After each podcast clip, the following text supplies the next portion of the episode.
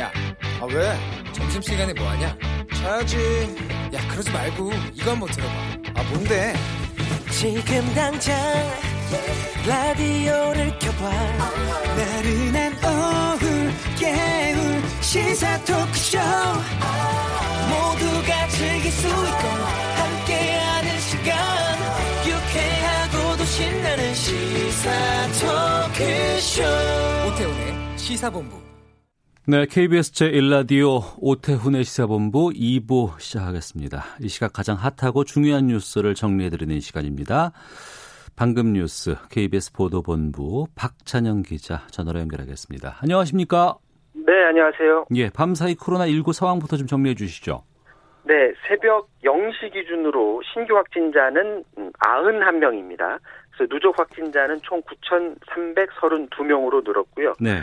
어, 사망자는 8명 늘어나서 139명, 완치해서 격리 해제된 사람은 384명이 늘어서 4,528명. 그래서 48.5%가 아, 격리가 해제됐습니다. 지금 주말 예배 관련 확진자가 계속 늘어나는 교회들이 있는데 아, 그래요? 경, 네, 경기도 부천의 그 생명수 교회의 경우에는 60대 여성이 이제 확진 판정을 받았습니다. 이 환자는 지난 8일에 교회 예배에 참석을 했었는데 당시에 그 구로 콜센터 확진자가 이 교회를 다녔었거든요. 네. 그래서 그때 접촉을 해서 감염이 된 거고 또 다른 확진자 두 명 역시도 그 당시 예배를 참석했던 그 신도의 가족으로 나타났습니다. 이에 따라서 이 교회에서만 모두 25명의 확진 판정을 받았고요. 정부는 내일부터 이제 주말인데 다중이 모이는 장소에 가지 말 것과 함께 종교 예배 역시도 가능하면 온라인으로 대체해 줄 것을 다시 한번 강조를 했습니다. 근데 앞서 며칠 전에 그 한국 교회 총 연합이라고 있는데 네. 이곳에서 정부가 교회 예배를 문제 삼고 공권력까지 쓴다고 하면서 사과를 요구한 적이 있었거든요. 예. 여기에 대해서 개신교 시민단체인 교회개혁 실천 연대가 음. 오히려 이제 한교총을 문제 삼으면서 도대체 이 사회 현상을 인식을 제대로 한 거냐. 어. 밀접 접촉해서 예배를 드리면 당연히 감염 우려가 높다. 그걸 종교 탄압이라고 하는 것은 납득할 수 없는 주장이다. 이렇게 비난하기도 했습니다. 단체별로 입장이 다르네요. 네, 그렇습니다. 알겠습니다. 이 검역 과정에서 지금 확진자가 좀 늘고 있고 또 해외에서 입국한 입국자들 가운데서도 아, 우려가 커서 자가격리 꼭 2주간 지켜줘야 된다라는 얘기들을 하고 있는데 이걸 무시하고 좀 돌아다니는 분들이 있는 것 같습니다. 그 의심 증상이 있는데 돌아다니는 해외 입국 유학생에 대해서 손해배상 소송이 들어간다고요. 네, 처음 있는 일인 것 같은데요.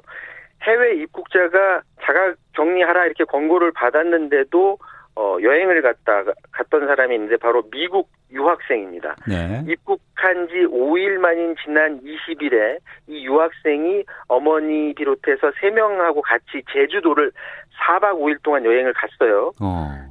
그런데 갔다가 돌아와서 어, 어머니랑 유학생 모두 다 확진 판정을 받았고요. 그런데 제주도에 간 당일부터 이 의심 증상이 있었다고 합니다. 예. 그런데도 불구하고 20여 곳을 다녔다고 하고요. 현재 확인된 접촉자만 47명이고 어, 더 늘어날 가능성이 있다고 합니다. 급기야 이제 제주도가 이 미국 유학생 확진자 모녀를 상대로 손해배상 소송을 청구하기로 했다고는 이렇게 밝혔고요. 네. 제주도에 들어온 당일부터 의심 증상이 있었고 음. 또 서울로 돌아가기 전날에는 이 유학생이 병원도 갔다고 그러고 약국도 갔다고 합니다. 아, 제주도에서 그런데- 병원하고 약국을 갔단 말이에요. 그렇습니다. 그런데도 어. 계속 여행을 했었다고 하고요. 왜 손해배상을 하느냐 하면 당연한 게 그 다녔던 그 관광지들, 음식점들 다 문을 닫고 소독해야 되거든요. 그렇겠죠. 그리고 그리고 접촉자 47명 2주간 자가격리 받아야 됩니다. 그렇기 때문에 생업에 큰 차질을 빚고 제주도에도 타격을 줬는데 제주도는 손해배상액을 1억 원이 넘을 것으로 음, 보고 있고요. 또 이들 모녀에게 형사 책임을 물을지도 어, 검토하겠다 이렇게 밝혔고요. 지금 그 해외 입국자들에 대한 방역이 오늘 오전에 하나 더 어, 강화된 조치가 나왔습니다. 뭐냐면 30일부터는 모든 해외 입국자가 탑승하기 전에 발열 검사를 그 나라에서 받아야 됩니다. 그래서 37.5도를 넘으면은 탑승이 불가하고요. 대신에 지금 그 확진 판정을 받는 사람들이 거의 다 그리고 어, 입국하는 사람들이 거의 다 내국인이거든요. 네. 그렇기 때문에 어, 일부에서 주장하는 외국인 입국 금지 조치는 아직 검토를 안 하는 것으로 확인이 됐습니다. 하나 또 들어온 소식이 뭐가 있냐면 대구에서 생활치료센터가 있잖아요. 예, 예. 여기에 신천지 그 교회의 교육생이 격리돼 있었는데 네. 이 사람이 그 도시락 같은 거 들어오게 지하 문을 열어놨는데 여기를 몰래 빠져나간 거예요. 어이구. 그래서 그 밖으로 나가서 주민하고 만나서 주민이 주는 커피를 마시고 또 왜 그랬는지 모르겠지만 그 커피를 그 주민이 다시 또 마셨다고 합니다. 그래서 이 해당 주민은 지금 코로나 검사를 받고 있고요. 예. 이 대구시는 이 신천지 교육생에 대해서 무단 이탈했다는 이유로 해서 지금 어, 고발한다는 그런 계획입니다. 아, 아, 참 걱정입니다. 알겠습니다. 그 학생들 지금 개학이 4월 6일까지 지금 연기되어 있는 상황입니다. 다음 주도 지금 학생들은 학교를 안 가는데 교육부에서 지금 원격 수업안 오늘 발표한다고요? 했다고요? 했습니다. 지금 뭐 계약을 할지 미룰지 아니면은 일단 계약한 다음에 원격으로 할지 이거는 발표는 안 했는데 일단 네. 교육부가 발표한 거는 계약을 한 뒤 학교에서 코로나가 발생을 하면 문을 닫고 원격으로 수업을 진행하는데 그 원, 원격 수업 방법이 에, 하나 방- 방법은 뭐가 있냐면 실시간 쌍방향 수업입니다. 네. 이 서로 토론식으로 수업을 해서 학생들이 적조로 이렇게 참여를 하게 되면 이렇게 할 경우에는 학생들의 수업 태도를 수행 평가하고 학교생활 기록부에까지 반영한다고 하고요. 음. 아니면 그냥 단순하게 과제물을 내준다든지 일방적인 교육을 하고 댓글 정도 단다든지 이럴 경우에는 학교생활 기록부에 기록하지 않습니다. 그렇기 때문에 쌍방향 수업을 제외한 다른 수업 방식은 학생부에 기록되지 않는 방식으로 지금 추진을 하고 있습니다. 네. 그리고 여당이 참여하는 연합 비례정당이죠. 더불어시민당 오늘 고 김대중 대통령 묘역을 참배했다고요? 네, 그렇습니다. 그 더불어시민당 지도부하고 비례 대표들이 어, 고 김대중 대통령 묘역 참배하기 직전에 네. 현충원을 먼저 참배를 했고요. 음. 우희종 최백은 공동대표하고 그 민주당의 인재 영입1호인 최영 아, 강동대 교수 비롯해서 비례대표들이 참 참석을 했고요. 고 김대중 전 대통령하고 이후 여사 묘소를 찾았었고 또 곧바로 경남 김해로 이동을 해서 봉하마을에서 고 노무현 전 대통령 묘역 참배한 뒤에 권양숙 여사를 예방을 했는데 권 여사가 낮은 자세로 국민에 봉사해달라 이렇게 말을 건넸습니다. 근데 이 예, 비례 에, 단체 말고 또 하나가 비례민주당인 열린민주당이 있지 않습니까? 예. 예, 열린민주당도 또 봉화마을을 참석을 한다고 합니다. 음. 29일에 간다고 하는데 과연 권양숙 여사가 어떤 말을 남길지 지금 주목을 받고 있고요. 지금 현재 더불어시민당으로 이적한 현역 의원이 7명이었었는데 네. 지난 밤에 윤일규 의원이 탈당한 것으로 지금 확인이 됐거든요. 어. 이렇게 되면 어, 더불어시민당이 8명으로 늘어나게 되는데 그럼 정당 투표 용지에는 어, 민생당이 1번으로 올라가고 그 다음이 미래한국당, 다음이 더불어시민당, 정의당은 네 번째로 내려갈 것으로 보여집니다. 알겠습니다. 방금 뉴스 박찬영 기자와 함께했습니다. 고맙습니다.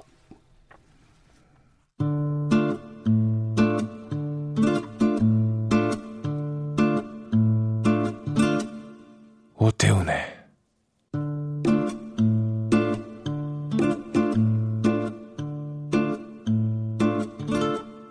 시사본부 네, 청취자 여러분들의 참여 기다리고 있습니다. 샵 9730으로 의견 보내주시면 되고요. 짧은 문자 50원, 긴 문자 100원, 앱 콩은 무료입니다. 팟캐스트와 콩 KBS 홈페이지를 통해서 다시, 다시 들으실 수 있고 유튜브를 통해서도 생중계되고 있습니다. 한 주간의 언론 보도를 분석하고 비평하는 시간 와치도 정상근 전 미디어널 기자 나오셨습니다. 어서 오세요. 네, 안녕하십니까. 알파고 신하시 외신 기자와 함께합니다. 네, 안녕하십니까. 머리 자르셨네요.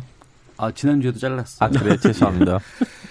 어, 경찰이 피의자 신상 공개 여부를 결정하기 하루 전인 지난 23일 SBS가 8시 뉴스에서 텔레그램 성착취 영상방 운영자 조주빈의 실명을 공개를 했습니다. 단독으로 제일 먼저 보도를 한 거예요.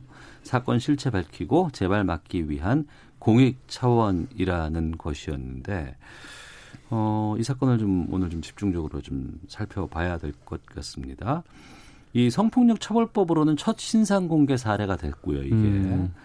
어, 경찰 위원회 결정에서 이제 이게 발표가 되는 건데 전날 단독 보도로 먼저 한 거예요. 네네.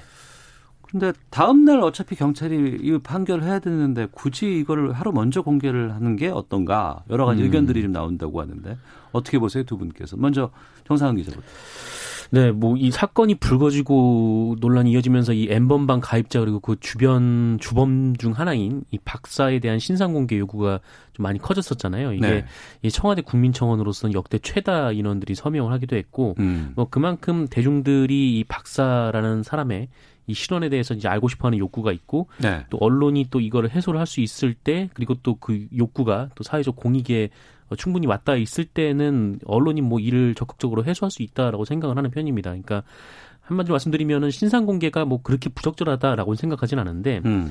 어 다만 좀 사실 이런 보도가 예전에도 좀 많았었어요. 그러니까 뭐 흉악범처럼 이제 국민적 공분을 불러일으킬 때 네. 언론들이 먼저 나서서 그 흉악범의 이제 신원을 공개하는 음. 어, 이런 일이 많이 있었는데 어, 이럴 경우 굉장히 좀 조심해야 될 게 오보와 관련된 음. 것들입니다. 그러니까 예전에 이 조선일보가 이 나주 성폭행범의 사진을 공개한다라면서 어, 전혀 엉뚱한 사람의 사진을 일면으로 실은 적이 있었거든요. 아 그런 전례가 있었군요. 네네. 그래서 어. 이거는 좀 그 한 사람의 인생이 그냥 송두리째 망가진 그냥 대형 음. 오보였던 건데 어. 어, 때문에 좀 이 흉악범의 얼굴을 공개를 할 때 뭐 어떤 대중들의 요구에 의해서 이 사람의 신원을 공개를 할 때 좀 어, 신중함이 좀 있어야 된다라고 생각을 하고 두 번째 고민해야 될 거는 그러니까 이 사건에 해당 인물의 이 신상 공개 그것도 이제 좀 대중에게 좀 충격적인 방식으로 이루어질 경우 그러니까 사건의 이 구조적 문제가 피의자 한 명의 일탈로 흐르는 것을 좀 경계를 해야 된다라고 이제 생각합니다. 이게 무슨 말이냐면 그러니까 SBS가 이 신상을 공개하면서 뭐 이 사람이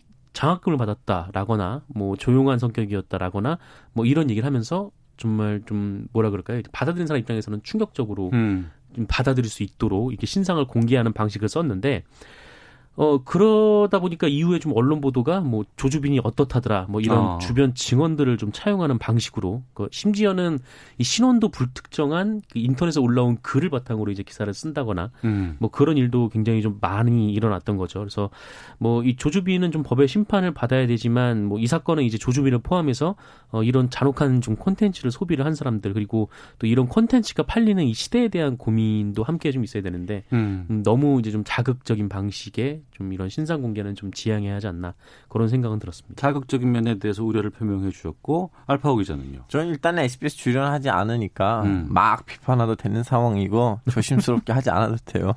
근데 제가 이번에 이제 느낀 거 뭐냐면 이제 우리가 인간들이 만드는 공동체가 어, 문제 없이 살아가려면 네. 인간들이 뭐래요? 규정을 만들잖아요. 네. 그럼 그 규정에 맞게 사, 살아야지 그럼 그 공동체가 흔들리지 않거든요. 음. 근데 지금은 그 방송통신위원회도 나름 규정을 만들었고 경찰도 발표를 했지만 근데 시간을 넣었잖아요. 네네. 그럼 다들 거기에다가 이제 복종을 해야 됐는데 음. 어차피 내일 나올 건데 내가 먼저 냈는데 이거 뭐큰 문제냐라고 하면 잘못된 행위라고 봐요. 왜냐하면 뭐 예를 들면 그 빨간 신호를 보면 길거리 소리 멈추잖아요. 네. 근데 가끔씩 차들이 이어가지도 않고 뭐 행정포대에서 걸어가는 사람들도 없는데 빨간 신호인데 지나가자고 하면 안 되잖아요. 그렇죠.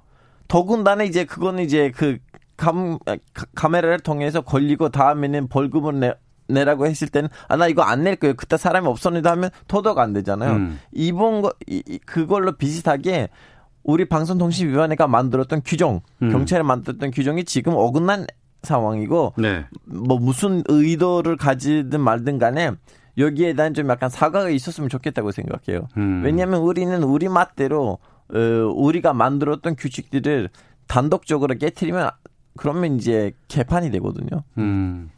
문제가 좀 있을 수 있다라는 의견도 주셨고 이게 그 경찰에서 신상 공개 여부를 내일 결정하겠다는 얘기가 나온 그 다, 전날에 공개가 된 거 아니겠어요? 네네. 그 시점이 발표되기 전에 만약에 이걸 단독적으로 했다거나 아니면은 경찰이 신원 공개를 하지 않기로 결정을 했는데 또 언론에서 하지만 우리는 이거는 그 공익적인 차원에서 이걸 해야 되겠다라고 해서 발표할 수도 있는 거고 네. 그러니까 그런 입장에 따라서 또 다양한 어 의견들이 있을 수 있는 거 아니겠습니까? 네, 뭐 그럴 수 있죠. 그래서 뭐 알파고 기자가 얘기를 한 것처럼 그 오히려 이제 하루 앞두고 이렇게 공개를 했던 부분이 혹시 좀 뭐랄까 일종의 좀 상업성을 좀 노린 그런 거 아니었느냐 뭐 음. 이런 비판들도 있는 것 같은데 네.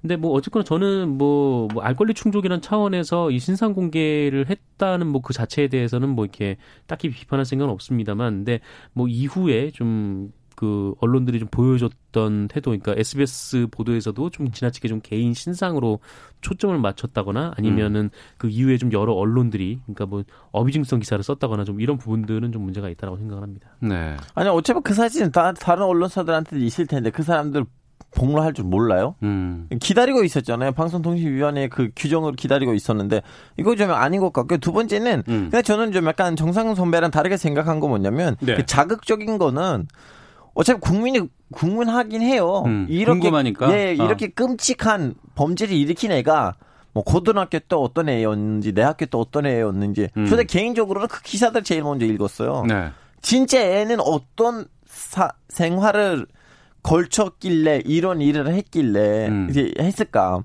그래서 저는 그 자극적인 거는 뭐 그나마 좀 소용을 했지만 우리가 만들었던 우리의 규제를 단독적으로 어긋난 행위는 좀 약간 걸렸습니다 눈에. 네. 지금 보면 이 조주빈의 얼굴이 공개가 되면서 신상이 공개가 되면서 조주빈 쪽으로만 계속 집중이 되고 있는데 네네. 저희도 시사본부에서 이 N번방, 뭐 박사방 이런 것에 대해서 텔레그램의 문제점들을 좀 다루고 보면은 이게 하나의 인물로만 주도적으로 끝나는 건 아니었더라고요 보니까 뭐 애초에 처음 시작했다는 뭐 갓갓이라는 아이- 아이디를 갖고 있는 사람도 있었고 음. 와치맨이라는 사람들도 있었고 다양한 곳에서 이런 것들이 좀 확대되고 있는데 또 한쪽에만 좀 너무 집중되는 포인트가 나오지 않을까라는 좀 우려도 있어요. 뭐 그런 경향이 있죠. 그러니까 뭐 알파고 기자는 뭐 개인에 대해서 궁금할 수밖에 없다라고 얘기를 하지만 이 자꾸 이렇게 개인의 측면으로 몰고 가면은 그 뒤에 가려져 있는 것들이 잘 보이지 않는 법이거든요. 그러니까 네. 뭐 이를테면 이 그 텔레그램 방안에 뭐 많게는 뭐 여러 뭐 엠번방을 포함해서 뭐 박사방을 포함해서 총 26만 명의 사람들이 있었을 거다. 뭐 이런 음. 얘기를 하고 있는데 근데 이 사람들이 단순히 그냥 뭐 그 안에 들어가서 뭐 그 사람들이 올려놓은 영상을 다운받고 그런 뭐 그 정도의 행위에 멈추지 않았었다라는 거죠. 그러니까 네. 이 사람들이 거기에 들어갔고 돈을 지불을 했고 음. 또 안에 들어가 가지고 본인이 마치 그 여- 피해 여성들을 이제 착취를 하는 거를 지시를 하고 근데 그런 그거에 이제 그 돈에 이제 복무를 하고 좀 그런 과정이 있었는데 어, 가장 좀 이 사건에 대해서 좀 주목해야 할 부분은 그 대체 이런 식의 행위들이 어떻게 돈을 받고 판매가 될 수 있는가 좀 그런 부분에 좀 초점을 맞춰야 되고 또 뭐 그래야 또 우리 사회가 좀 한 단계 좀 이 범죄를 딛고 좀 발전하는 계기가 될 것 같습니다. 음. 어, 저도 어느 정도 그 선배님의 말을 동의를 하지만 네. 근데 이제 너무나 저 너무나 뚜렷한 사례가 하나 나왔잖아요. 뚜렷한 인물이 나왔기 때문에 음. 그 인물을 위주로 나머지 인물들이 대충 어떤 사람들일 건지를 감이 잡히잖아요. 예. 왜냐면 같은 너무나 좀 이상한 범죄이거든요. 음. 너무나 뚜렷한 심리가 있어야지 그 범죄를 일으킬 수가 있는데 어, 사실은 우리는 그 사람을 통해서 또 다른 사람들을 추적하는 데 있어서 우리한테 도움이 되니까 우리는 거기에다가 집중을 넣은 거고 이, 이 사태는 선배님 말씀하신 것처럼 한 명으로 아니고 음. 어, 26만 명까지는 모르겠으나 거기 있는 좀 핵심 인물들 그리고 좀 약간 흐름, 흐름을 끌고 가는 자꾸 댓글 올리고 여쭤저쩌 하는 사람들까지는 좀 약간 확대되고 다들 조발 받았으면 좋겠죠. 알겠습니다. 그리고 이 보도가 최초로 나온 게 한 작년 9월 네, 그렇죠. 작년 하반기였을 겁니다. 네. 그리고 이제 이거를 좀 이렇게 거대 언론이라고 할 수 있는 곳 또 할 수 하는 거는 한겨레가 아마 최초로 보도를 한 걸로 알고 있어요. 네, 맞습니다. 한겨레에서 처음으로 보도가 나왔죠. 어, 최초의 보도는 대학생 기자단 몇몇이 이걸 공개하고 그것을 통해서 여기까지 왔는데 기성 언론이 하지 못한 일들을 대학생 기자단들이 해낸 겁니다. 이것도 좀 우리가 좀 살펴봐야 될 것 같아요. 음, 그좀 여러 가지 생각이 들게 하는 이 대학생 기자단의 활약이었는데 일단 첫 번째로 주목이 됐던 것은 이 사건 현장에 직접 잠입을 했다라는 측면이었어요. 음. 그러니까 뭐 기자들이 뭐 위험한 일을 하는 걸 권하고 싶지는 않은데 근데 어쨌든 이제 책상에 앉아서 뭐 인터넷을 보고 뭐 기사를 그냥 후루룩 쓰는 것이 굉장히 좀 일반화된 시대인데 이 대학생 기자들 같은 경우는 몇 개월간 이 해당 텔레그램 방에 잠입을 해서 이 취재를 했던 거죠. 그래서 음.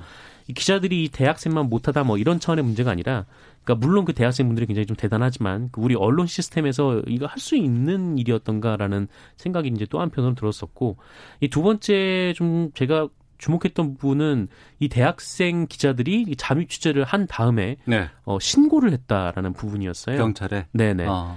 그러니까 예전에 이제 JTBC가 이 정유라 씨 소재지를 신고를 했을 때 이거 음. 언론에서 엄청난 논쟁이 일어났었는데 뭐 이렇게 기자가 이제 현장을 보도를 해야지 뭐 현장에 개입하면은 안 된다 막 그런 논란이었는데 어. 근데 이 두 대학생 기자는 그냥 피해자가 있으니까 그냥 신고를 했던 거거든요. 그래서 음. 어쩌면 우리가 너무 단순한 것을 깊게 논쟁해 오지 않았었나 뭐 그런 좀 생각도 한편으로는 좀 들었습니다. 네, 알파 기자는. 저도 마찬가지 생각해요. 기자는 일단 가서 지재를 하고 기사 쓴 내용이 나, 나오고 난 다음에 바로 가서 경찰에 해, 신고해야죠. 왜냐하면 음. 기사만으로 뭐 막을 수 못할 수도 있죠. 네. 육하나 구이님께서 100m 달리기를 하기 위해 다른 방송사들은 출발선에 대기하고 있는데 SBS는 부정 출발한 겁니다. 다른 언론은 몰라서 보도를 안 한 겁니까? 라는 의견도 있었고 또 6540님은 저는 SBS 선택 지지합니다. 공익에 부합합니다. 경찰에서 공개 안 했다고 했더라도 언론에서 나서서 했어야 하는 일입니다. 라는 의견도 주셨습니다. 자, 코로나19 관련 보도 좀 보겠습니다. 정부 마스크 수급 정책에 좀 자리를 잡아서 마스크 대란 보도가 지금 줄어드는 양상이라고 합니다. 음. 좀 체감하게 마스크 좀 공급이라든가 사기에 뭐 큰 어려움은 없는 상황인가요 지금? 뭐 체감상은 잘 모르겠어요. 제가 마스크가 뭐 예전에 구매해놓은 게 몇 장 있어가지고 음. 오브제 처음 시행할 때는 한번 사봤거든요. 근데 네. 그때는 뭐 줄을 좀 많이 좀 길- 어렵다고 네, 하더라고요. 많이 슬, 많이 길진 않았는데 근데 예. 어쨌든 뭐 그 이후에 제가 마스크가 있으니까 사보진 않아가지고 뭐 음. 지금은 체감상 느낌은 별로 알파 없어요. 기자는요. 저 우리 예전에 무슨 문제 있었기 때문에 집에서 마스크가 좀 한 박스 정도 있었던 적이 있었는데 아 여유가 좀 있었군요. 네, 있었는데 애초에는 있었죠. 근데 지금도 문제 없이 사고 있어요. 음. 문제 없어요. 언론에서 한동안 마스크. 부족하다는 얘기를 엄청나게 보도를 쏟아냈습니다. 엄청나게 쏟아냈죠. 그러니까 이 미디어스가 이 네이버 기사 검색에 이 마스크 대란을 검색을 해봤더니 네. 그 오브제가 처음 시행된 날짜가 3월 9일이었는데 어, 그때부터 13일까지 한 5일간 기사 건수가 2,208건이었는데 어, 반면에 이제 3월 16일부터 20일까지는 968건, 그러니까 반 이상 줄어들었다라고 음. 이렇게 보도가 나왔습니다. 네. 근데 마스크 대란이 완화된 상황부터는 좀 또 다른 이슈로 보도들이 좀 등장하고 있다고요. 네, 그러니까 뭐 마스크 수급에서 이렇게 크게 문제가 없다라고 보이니까 뭐 다른 걸로 정부를 좀 비판하고 있는데 음, 이렇게 조선일보가 그 25일자 사설 이 KF80 마스크 효과 있는 건가 없는 건가라는 사설을 썼었어요. 그래서 예. 여기서 이 식약처가 감염성 질병 차단 효과가 없다라는 이 KF80 생산을 늘리기로 한 결정을 두고 뭐 오락가락한 마스크 정책이다 이렇게 비판을 했는데 음. 어, 그런데 민주언론 시민연합이 그 오히려 오락가락하는 건 조선일보다 이렇게 반박을 했습니다. 네. 왜냐하면 이 조선일보가 그 얼마 전에 이 KF95 마스크를 KF80으로 바꿔서 생산, 생산 해도 괜찮다라는 보도를 냈다라는 거예요. 어, 그러면은 사설하고 다르네요, 내용이. 네. 어, 뭐 얼마나 그런 다양한 소리를 동시에 내는 언론사입니까? 다양한 소리를 동시에 내는 건 좋지만 네. 거기에 대해서 서로 얘기해 다른. 얘기를 하면 안 되죠. 저는. 이런 거 예. 그, 장성합니다. 이렇게 음. 다양한 소리를 동시에 내줘야지. 그러면 이제 한 회사에서 보도가 나갈 때 좀 일관성 있게 좀 관리를 해야 되는 게 아닌가 싶기도 아니 한데요. 이게 뭐 어떤 어디서 보느냐에 따라 다르지요. 의견의 의견의 영역이 아니라 이건 사실의 영역이잖아요. 그러니까. 그러니까 예. KF80은 괜찮다고 했는데 갑자기 KF80 생산을 늘리기로 한 근데 게뭐 하나는. 사설이고 네. 하나는 보도이잖아요. 예. 어쨌건 보도가 이 그렇게 나왔는데도 사설을 거니까. 쓸 사람이 다르게 생각하고 쓸 수도 있어요. 어, 그래요. 자기 질문을 안? 봤다라는 거죠. 어, 이- 가능한 여지가 있죠. 어떤?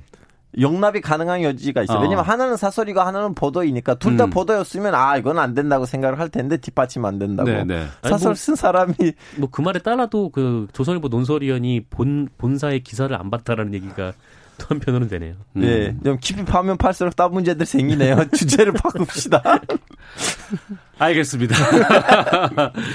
자, 지금 이 코로나19가 뭐 애초에는 중국에서 시작이 처음에 됐다가 네. 우리나라가 상당히 많이 확진자가 많이 늘었고 거기에 대해서 언론들이 뭐 여기저기에 뭐 문제가 있대더라, 뭐 잘 못하고 있대더라 얘기들을 했어요. 근데 지금 상황에서는 전 세계로 코로나19가 확산되고 있고 다른 모든 나라들에서도 지금 코로나19 대처 때문에 정말 그야말로 비상 상황이고 난립니다. 다들 한국한테 연락을 해요. 어떻게 이겼나 우리한테 알려주세요. 그러니까요. 네. 어제는 G20 정상회의도 화상으로 열렸고 세계의 모든 나라들이 함께 공조해서 이 세계적인 위기를 좀 극복하자라는 공동 선언문까지 낸- 냈는데 이런 상황에서 보니까 애초에 시작됐던 언론 보도들과 지금 상황에서의 시간이 지나고 나서 현상이 벌어지고 나서의 이 언론에 대한 평가나 이게 좀 달라질 수밖에 없고 여기서도 좀 잘잘못들이 좀 등장하고 있지 않겠어요? 음, 네, 그렇죠. 그래서 뭐 기존에 얘기했던 것들이 어, 사실은 뭐 지금 와서 돌이켜 보면은 뭐 그렇게 뭐 획기적이거나 아니면 도움이 되는 그런 비판들은 아니었다라는 얘기들이 좀 나오고 있는데 음. 뭐 대표적으로 보면은 뭐 이른바 지금 해외에 있는 사람들을 뭐 전원 이제 차단하는 정책 같은 경우에는 뭐 우리나라가 뭐 이게 중국에서 들어오는 사람들을 뭐 막지 않았다 뭐 이런 네. 보, 비판 보도가 좀 이어졌었는데 어, 그런데 또 역으로 생각해 보면은 이 중국 초기에 이 코로나19가 발생을 했을 때 이 중국인 입국자들을 이제 차단을 했던 그 미국이나 이탈리아 같은 경우에는 지금 거의 뭐 미국은 이 중국을 제치고 더 많은 확진자가 음. 발생을 해, 하는 그런 상황이고 네. 또 이탈리아도 굉장히 많은 확진자가 나온 상황이거든요. 그래서 그게 이렇게 크게 이렇게 뭐 어떤 의미를 두고 비판할 수 있는 부분은 아니었던 것 같고 오히려 이제 캐나다 총리가 뭐 우리 문재인 대통령에게 전화를 걸어서 음 그렇게 뭐 국경을 막지 않고 뭐 합리적으로 대응하는 편이 맞았다라고 이제 얘기를 하기도 했고 음. 뭐 그렇습니다. 그리고 네. 또 방금 이제 말씀드렸던 이 마스크 같은 부분도 그런데 물론 이제 뭐 마스크 수급에 좀 문제가 있다라는 식의 뭐 비판을 할 수 있고 미리미리 준비를 한 편이 좋았겠다라는 좀 아쉬움이 들기는 하지만 음. 뭐 그래도 이 마스크를 뭐 중국에 보냈기 때문에 마치 이 마스크 대란이 일어난 것처럼 이렇게 좀 호도하는 부분들은 뭐 이후에 좀 팩트 체크를 통해서 뭐 사실이 아닌 걸로 좀 드러났었죠. 네, 네. 알파 의전 어떻게 그래서 보셨어요? 저는 개인적인 생각은 이제 마스크 같은 그런 가짜 뉴스들은 진짜 말 그대로 음. 뭐 언론인으로서 윤리에 어긋나는 행위이긴 하지만 그 근데 중국 국경을 막았다 안 막았다는 거는 제 보기에는 아직도 나름 의미가 있다고 생각해요. 왜냐면 지금 미국하고 이태리가 중국에 뭐 국경을 막았다고 해서 이렇게 된 이유는 중국이랑 관련된 거 아니고 거기 있는 의료 체제 문제가 있어가지고 이렇게 음. 터진 거고 네. 그 애초에는 조금 더 중국 국경에 대해서 조금 더 좀 약간 뭔가 강화를 했었으면 어. 좀더 줄어들지 않았을까 싶긴 하는데 근데 결론적으로는 지금 한국이 오케이 잘했긴 잘했어요. 예. 근데 핵심은 뭐냐면 진짜 비판을 했을 때 진짜 대안 없이 막 공격적인 비판해도 돼요. 어. 저 이제 마지노선 그건데 여기서 핵심은 뭐냐면 팩트가 있어야 돼요. 팩트가 있고 예. 그 비판하는 거는 가능하다. 예. 예. 이, 근데 이 마스크를 다 중국한테 갖다 줬다라는 이런 좀 약간 팩트 체크가 안 되는 어. 떻게 보면 지라시 기사들은 음. 진짜 아닌 것 같아요. 특히 이렇게 국민이 이렇게 한 몸으로 묶어야 되고 뭘 대응해야 되는 시기인데 예, 아니라고 생각하죠, 저도. 네.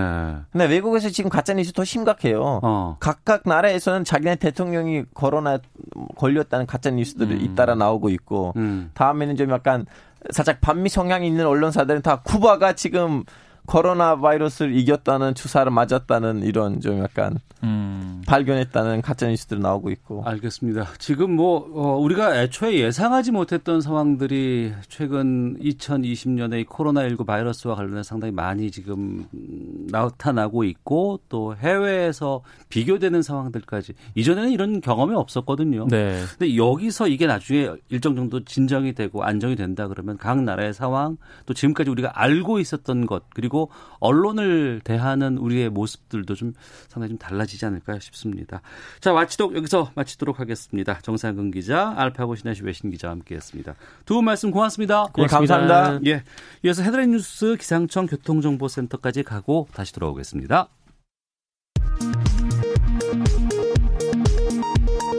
문재인 대통령이 오늘 취임 후 처음으로 서해 수호의 날 기념식에 참석해 서해 수호 영웅은 애국심의 상징이라며 연대와 협력으로 코로나19를 극복하겠다고 밝혔습니다. 대구 달성군에 있는 정신병원인 제2미주병원에서 코로나19 확진자가 어제 한 명에 이어 오늘 51명 집단 발생했습니다. 이 병원은 확진자 90명이 나온 대실 요양병원과 같은 건물에 입주해 있습니다. 미국 내 코로나19 환자 수가 8만 2천여 명으로 중국 내 환자보다 많아진 것으로 집계됐습니다. 오늘부터 미국발 입국자는 2주간 자가격리됩니다. 정부가 코로나19로 위축된 지역경제 활성화와 아동 양육가구의 부담을 줄이기 위해 만 7세 미만 자녀를 둔 가정에 아동 1인당 40만 원의 상품권을 지급하기로 했습니다. 지금까지 헤드라인 뉴스 정원 나였습니다. 이어서 기상청의 강혜종 씨 연결합니다. 네, 먼저 미세먼지 정보입니다. 충북과 세종, 대전은 초미세먼지 농도 40에서 45 마이크로그램으로 나쁨 단계를 보이고 있습니다. 이외에 대다수 지역은 보통 내지 좋음 단계입니다. 오늘 공기는 비교적 깨끗한 가운데 날은 흐리겠고요. 강원도와 경북 지역은 오후까지 비가 내리겠습니다. 비의 양은 5에서 20mm 정도고 영동과 영남 동해안은 내일 아침까지 이어지겠습니다. 강원 산지 쪽은 1cm 안팎의 눈으로 쌓일 가능성이 높습니다. 오늘 낮 기온은 서울 16도, 대구 20도 등 10도에서 21도의 분포로 기온이 다시 올라갑니다. 그러나 내일 다시 기온이 내려가서 서울은 3도에 머물겠습니다. 이 밖에 강원 영서와 경기 동부 지역의 최저 기온이 영하로 떨어지는 곳이 많겠습니다. 북서쪽에서 찬 공기가 유입되면서 강수량이 적었던 중부지방 다시 대기가 건조해지니까 화재 예방에 신경을 쓰셔야겠습니다. 지금 서울의 기온은 14.5도입니다. 지금까지 날씨였고요. 다음은 이 시각 교통 상황 알아보겠습니다. KBS 교통정보센터의 정현정 씨입니다. 네, 이 시각 교통정보입니다. 봄이 되면서 날이 많이 포근해졌습니다. 이럴 때 자칫 졸음운전하기 쉬운데요. 졸리면 절대 참지 말고 가까운 휴게소나 졸음쉼터에서 꼭 쉬었다가 운행하셔야겠습니다. 남해고속도로 부산 쪽으로 창원 1타덜 2차로에는 화물차가 고장으로 서 있습니다. 중부 내륙고속도로 창원 방향 상추터널 부근에도 고장난 차 서 있기 때문에 주의해서 지나셔야겠습니다. 경부고속도로 서울 쪽은 양재에서 반포까지 6 km 막히고 있습니다. 반대 부산 방향은 한남에서 서초까지 정체고요. 서해안 고속도로 서울 방향은 금천에서 1km 밀립니다. 반대 목표 방향은 광명역 2, 3차로에서 낙하물 처리 작업을 하고 있습니다. 운행에 각별히 유의하셔야겠습니다. 서울 시내 올림픽대로 하남 쪽으로 성산대교 부근에서는 작업을 하고 있습니다. 가양대교부터 지나는데 15분 정도 걸리고 있습니다. KBS 교통정보센터였습니다.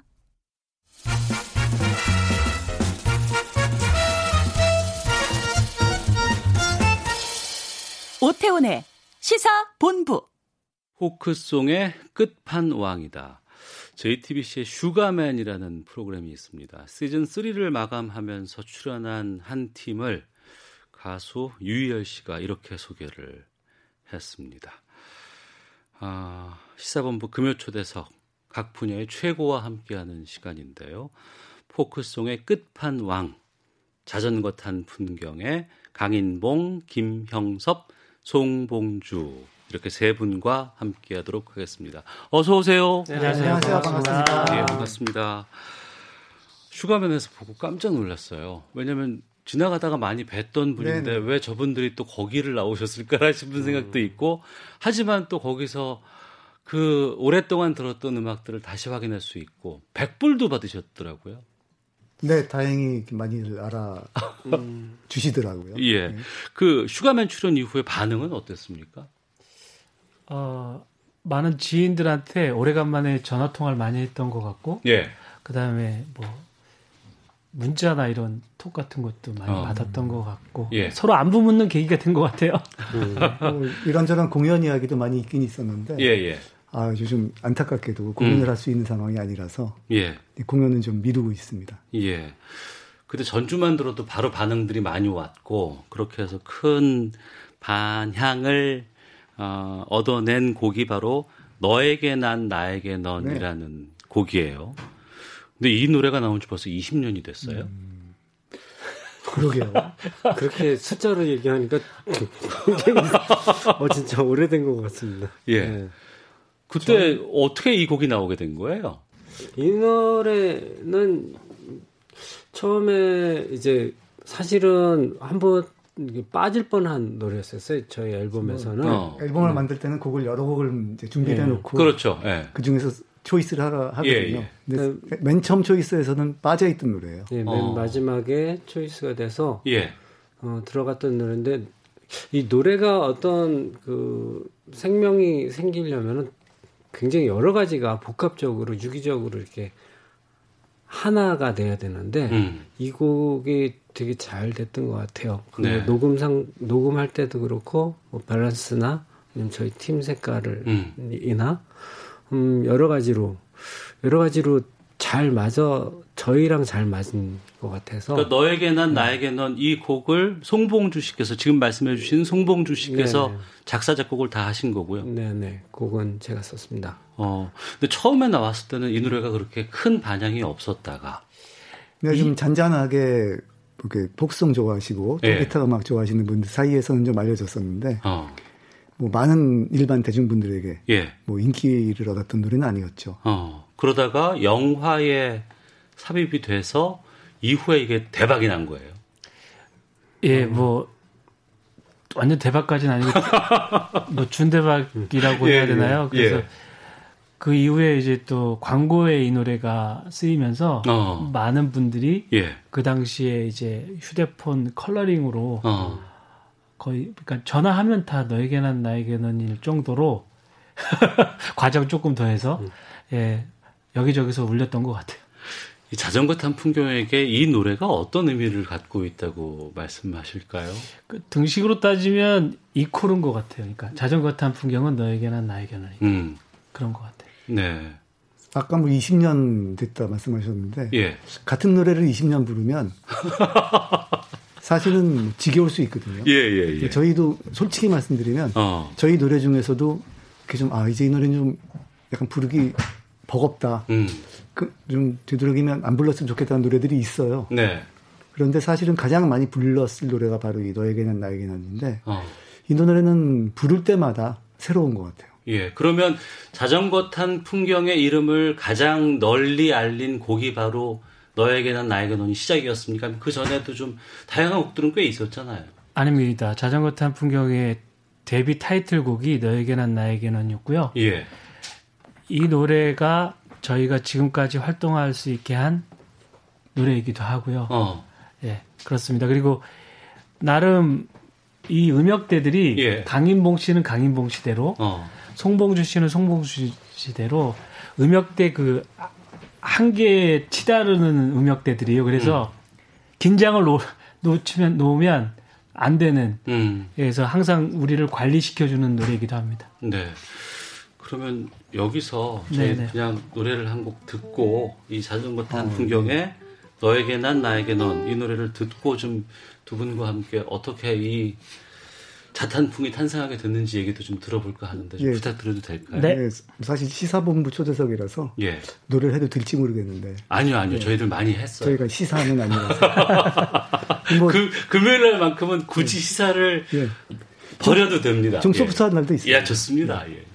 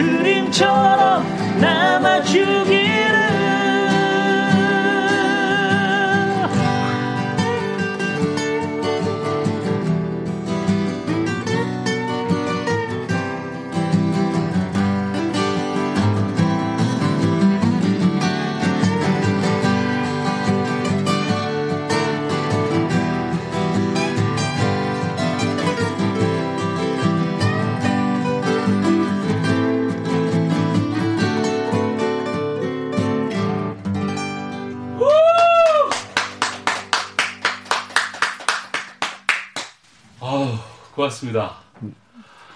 야 아니 처음에는 그냥 CD를 듣고 있다라고 생각이 들었는데 아, 좀 중간에 콘서트장으로 바로 지금 온 것 같은 느낌이 들어서 너무 고맙습니다.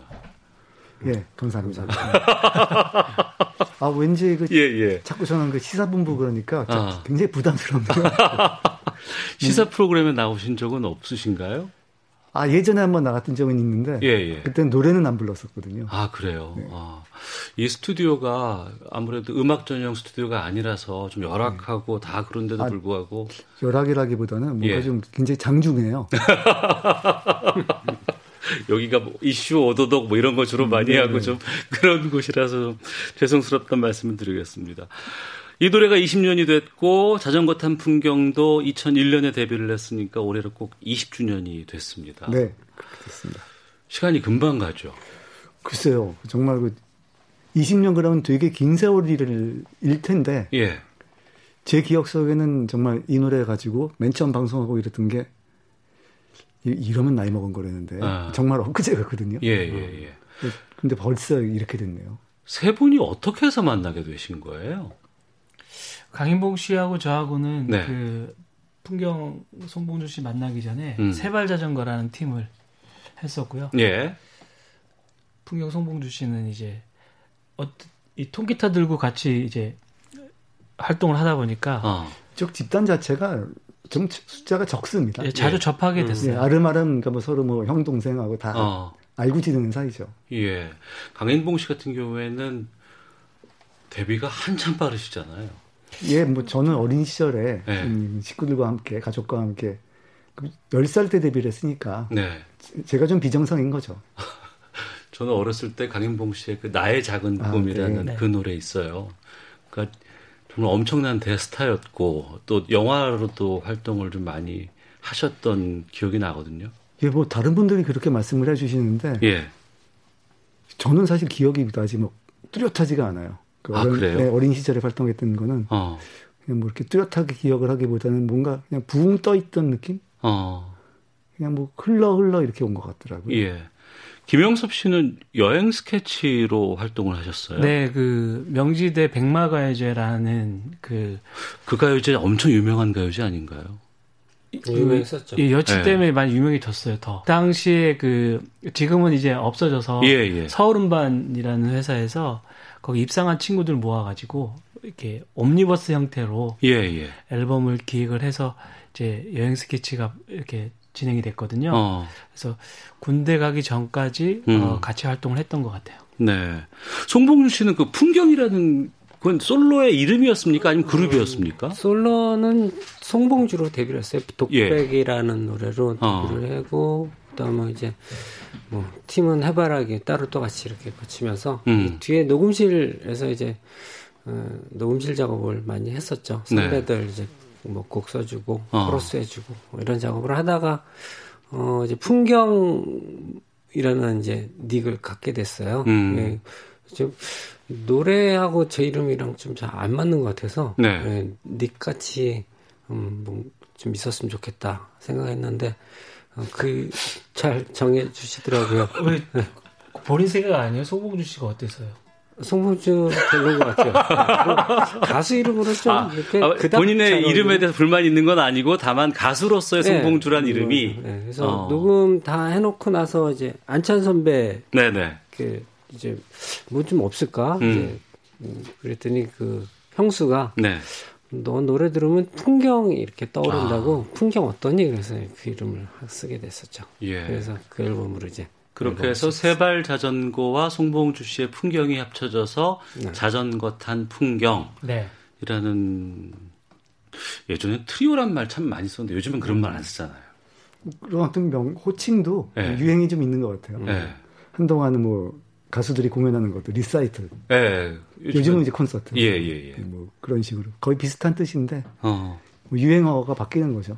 근데 이제 음악 하시는 분들이 뭐 서양이 다르고 아니면 음악적 색깔이나 주장도 다르기 때문에 세 분이 같이 활동을 한다는 건 게다가 20년 동안 한다는 건 쉽지 않을 수도 있거든요. 그래도 이렇게 꾸준히 활동을 해오신 어떤 그런 비결 아니면은 이유가 있을 것 같아요. 음. 요즘 많이 나온 이야기이긴 한데, 예. 저는 거리두기인 것 같아요. 사회적 거리두기. 사회적이라기보다 예, 예, 예. 그 어떻게 보면 이게 나쁜 이야기일 수도 있는데 네. 음, 서로에 대한 기대를 조금 낮추고 아 굳이 간섭도 잘안 예, 하고 예. 어. 그 있는 대로 인정해주고 예. 그뭐 그 누구나 내 사람을 만들려고 하잖아요. 예, 예. 내가 다 다른 사람 어. 내 사람이 되어주긴 되어주긴 쉽지 않고 예, 예. 내 사람을 만들려고 하는데 그 욕심을 좀 버리고 이렇게 거리를 어. 좀 두면 뭐 오래 갈 수 있는 것 같아요. 어떤 사이건. 강인봉 씨가 이 세 분 중에서 가장 형님이시죠. 예, 뭐 제가 제일 먼저 태어났습니다. 다른 분들은 동의하는 되세요? 예, 밴드가 그런 것 같아요. 뭐 대부분의 밴드가 해체 수순을 그 전그 그 밟아가는 게 네. 음, 많이 그 서로 다른 거를 인정을 잘 못하는 거죠. 어. 그냥 다른 건데 틀렸다라는 예, 예, 표현을 예. 생각을 갖기 때문에 그게 어. 융합을 못 시켜서 그런데 다름을 인정하고 나면은 네. 그렇게 어려운 일은 아닌 것 같아요. 예, 김영섭 씨도 한 말씀 하셔야 될 것 같아요. 네, 어쨌든 존재하게 했던 너에게는 나에게는이라는 노래가 음. 각자 멤버들마다 대체할 수 있는 사람들이 별로 없다라고 전 생각이 들어요. 예. 그래서 혼 혼자 부를 수 있는 노래가 아니거든요. 음. 둘이 부를 수 있는 노래도 아니고. 아, 이 노래는 꼭 셋이 있어야지만. 네, 그래야지 그 너에게 난 나에게 넌이라는 어떤 생명인 생명성이 이어지는 거라서. 어. 만약에 이 노래가 저희를 잊게 하지 않았던 곡이었으면 예. 뭐좀 많은 우여곡절이 있었을 것 같은데 어. 이 친구 때문에 저희가 이렇게 꾸준히 하게 된 것 같아요. 예. 특히 조용조용하게 활동을 하시는 것 같다가도 꾸준하게 이어져 오고 음. 그리고 어 이 노래를 저분들이 불렀어라는 곡들도 상당히 많은 걸로 알고 있어요. 음. 네. 그아 저희 시사본부 금요초대석에 옥동자도 나온 아, 적이 네. 있었거든요. 네. 근데 옥동자 그 맞박이 나올 때 나오는 음악. 네. 네. 말타기 뭐, 뭐 이거 나오는. 네, 옥동자 정영조 씨도 저희에게는 은인이죠. 아, 그래요? 네. 그 맞박이 코너에 예. 저희 노래 중에 보물이라는 노래인데요. 보물, 예, 예, 예. 그 노래를 BGM으로 사용을 해주신 덕분에 예, 예. 저희가 또 큰 덕을 입었죠. 그 술래잡기 나오고 예, 예. 그거고 게다가 또 그렇게 너는 너를 사랑해 이 곡도 CF로 상당히 많이 인기 많으셨죠. 예, 본의 아니게 강동원 씨의 덕을 또 받습니다. 게다가 그 너에게는 나에게 넌도 클래식 OST로 인기가 예, 클래식 OST 네. 또 광고 BGM 그러니까 이분들은 그냥 음악은 막 주로 하고 막 잘 만들고서 활동을 하시는데 홍보는 다른 데서 다 해주셨어요. 아, 그 다른 데서 다 해줬다기보다는 아, 죄송합니다. 이렇게 말하면은 죄송합니다. 아, 그, 그 말씀이 맞는데요. 예, 예. 저희가 계획한 홍보는 하나도 이루어진 게 없어요. 아. 다 실패했어요. 예, 예. 저희가 아 이렇게 하면 될 거야. 이렇게 어. 가자. 뭐이 예, 방향으로 예. 이렇게 이렇게 해서 나름대로 이제 막 굉장히 열심히 추진했던 방향은 잘 된 게 하나도 없고 음. 생각지 않았던 뭐 영화 BGM이라든가 뭐 광고 BGM 또 개그 콘서트에 또 네네. 배경음악 어. 광고에 또 삽입되는 노래 그 정말 운이 참 좋은 팀인 것 같아요. 그럼 그때 그분들이 아, 이곡 쓰겠습니다라고 이제 연락이 왔을 거 아니에요? 네. 최근에도 좀 그렇게 쓰겠습니다라는 분들이 또 요즘은 연락이 좀 뜸하네요. 연락 달라고 한 말씀 해주세요. 근데 그렇게 연락을 받고 나서 쓰세요라고 했다가 어느 순간에 지나고 났더니 그 거기서 확 반응이 올때 어. 느낌은 어 떨까 궁금해요. 그러니까 세상이 예. 제 중심으로 돌아가는 느낌이 와요. 아 그래요? 예. 그러니까 어. 저희는 아 이걸 하면은 이런 의도로 우리가 하면 예. 이거 될 거야. 전혀 안 되고 어. 그냥 세상이 그냥 저희 중심으로 이렇게 맞 이렇게 맞춰지는 느낌이 들어서 예. 거기에서 오는 그 벅참 어. 뭐 그런 것들을 음. 예전에 느꼈어요. 예, 그, 그게 너무 짧았죠. 아니 나름 뭐 이제까지 활동할 수 있게 한 거니까 네. 그래서 조금 더 길면 좋죠. 이제 진행 진행 중인 거죠. 음. 네. 근데 이제 저는 송봉주 씨가 한 말 중에서 네. 제일 기분 좋은 말이 아직 우리의 전성기는 오지 않았다. 어. 예, 예. 제 앨범에 사실 좋은 노래 너무 많거든요. 사람들이 몰라서 그런데. 예, 예. 예.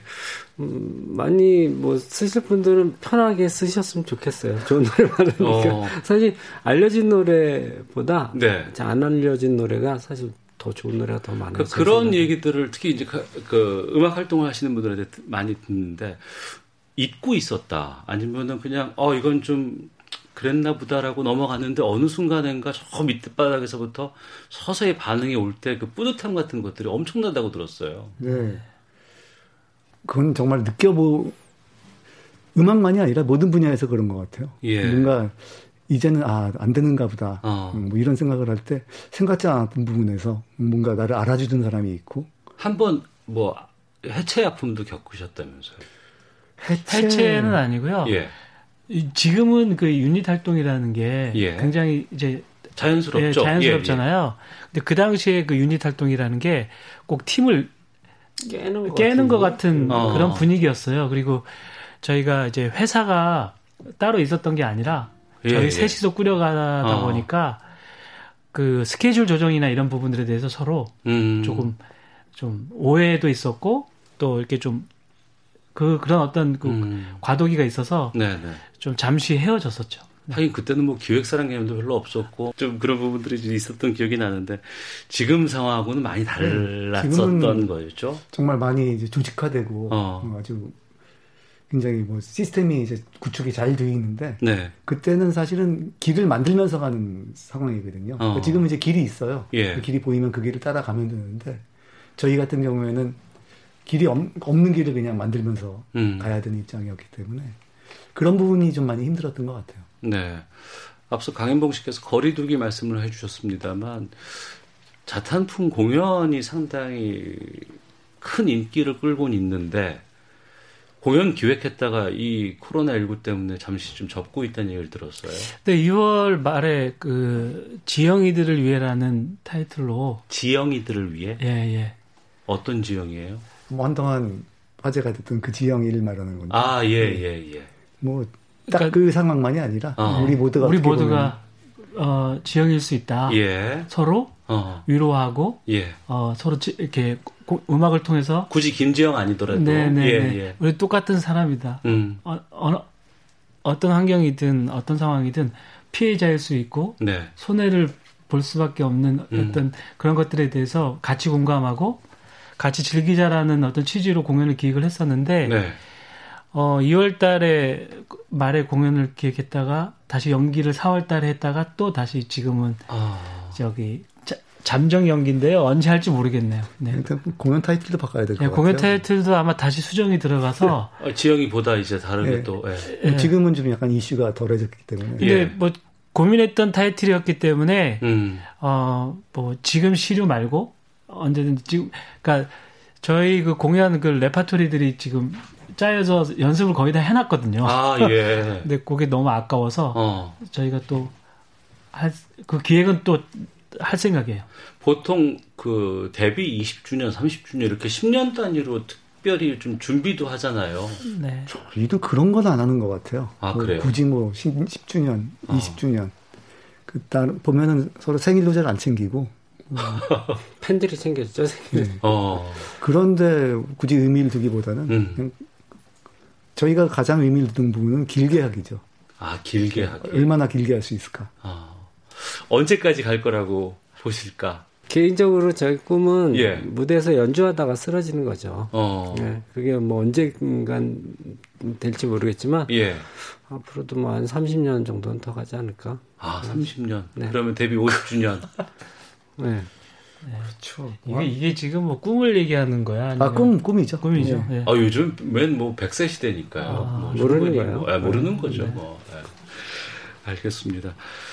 아, 벌써 시간이 좀 지나서 아, 네. 오늘 자탄풍만큼은 시사본부 금요초대석에서는 노래를 좀 들어야겠다라는 아, 네. 외부의 압력들이 상당히 많이 있어요. 너 얘기하지 말고 노래를 무조건 이분들을 노래 시간을 늘려라라는 얘기가 있어서 포크송의 끝판왕 자탄풍의 강인봉, 김형섭, 송봉주 세 분과 함께 말씀 나눴는데 끝곡도 라이브로 저희가 좀 청해 들을까 합니다. 어떤 곡 들을까요? 네, 그렇게 너를 사랑해 전해드리도록 네. 하겠습니다. 이 곡도 CF로 상당히 네. 많이 기억이 많아요. 강동원 씨가 이때 예, 나왔던 예. 건가요? 예.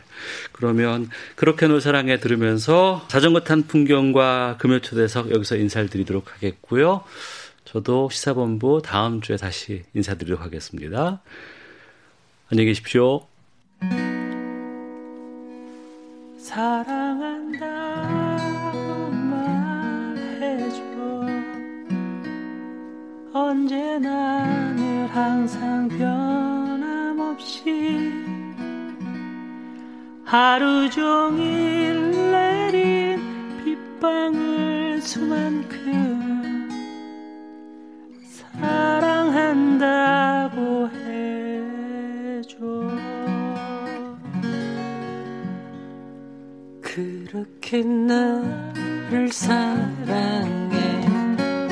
언제나 늘 항상 변함없이 하루 종일 내린 빗방울 수보다 넌 사랑하고 있어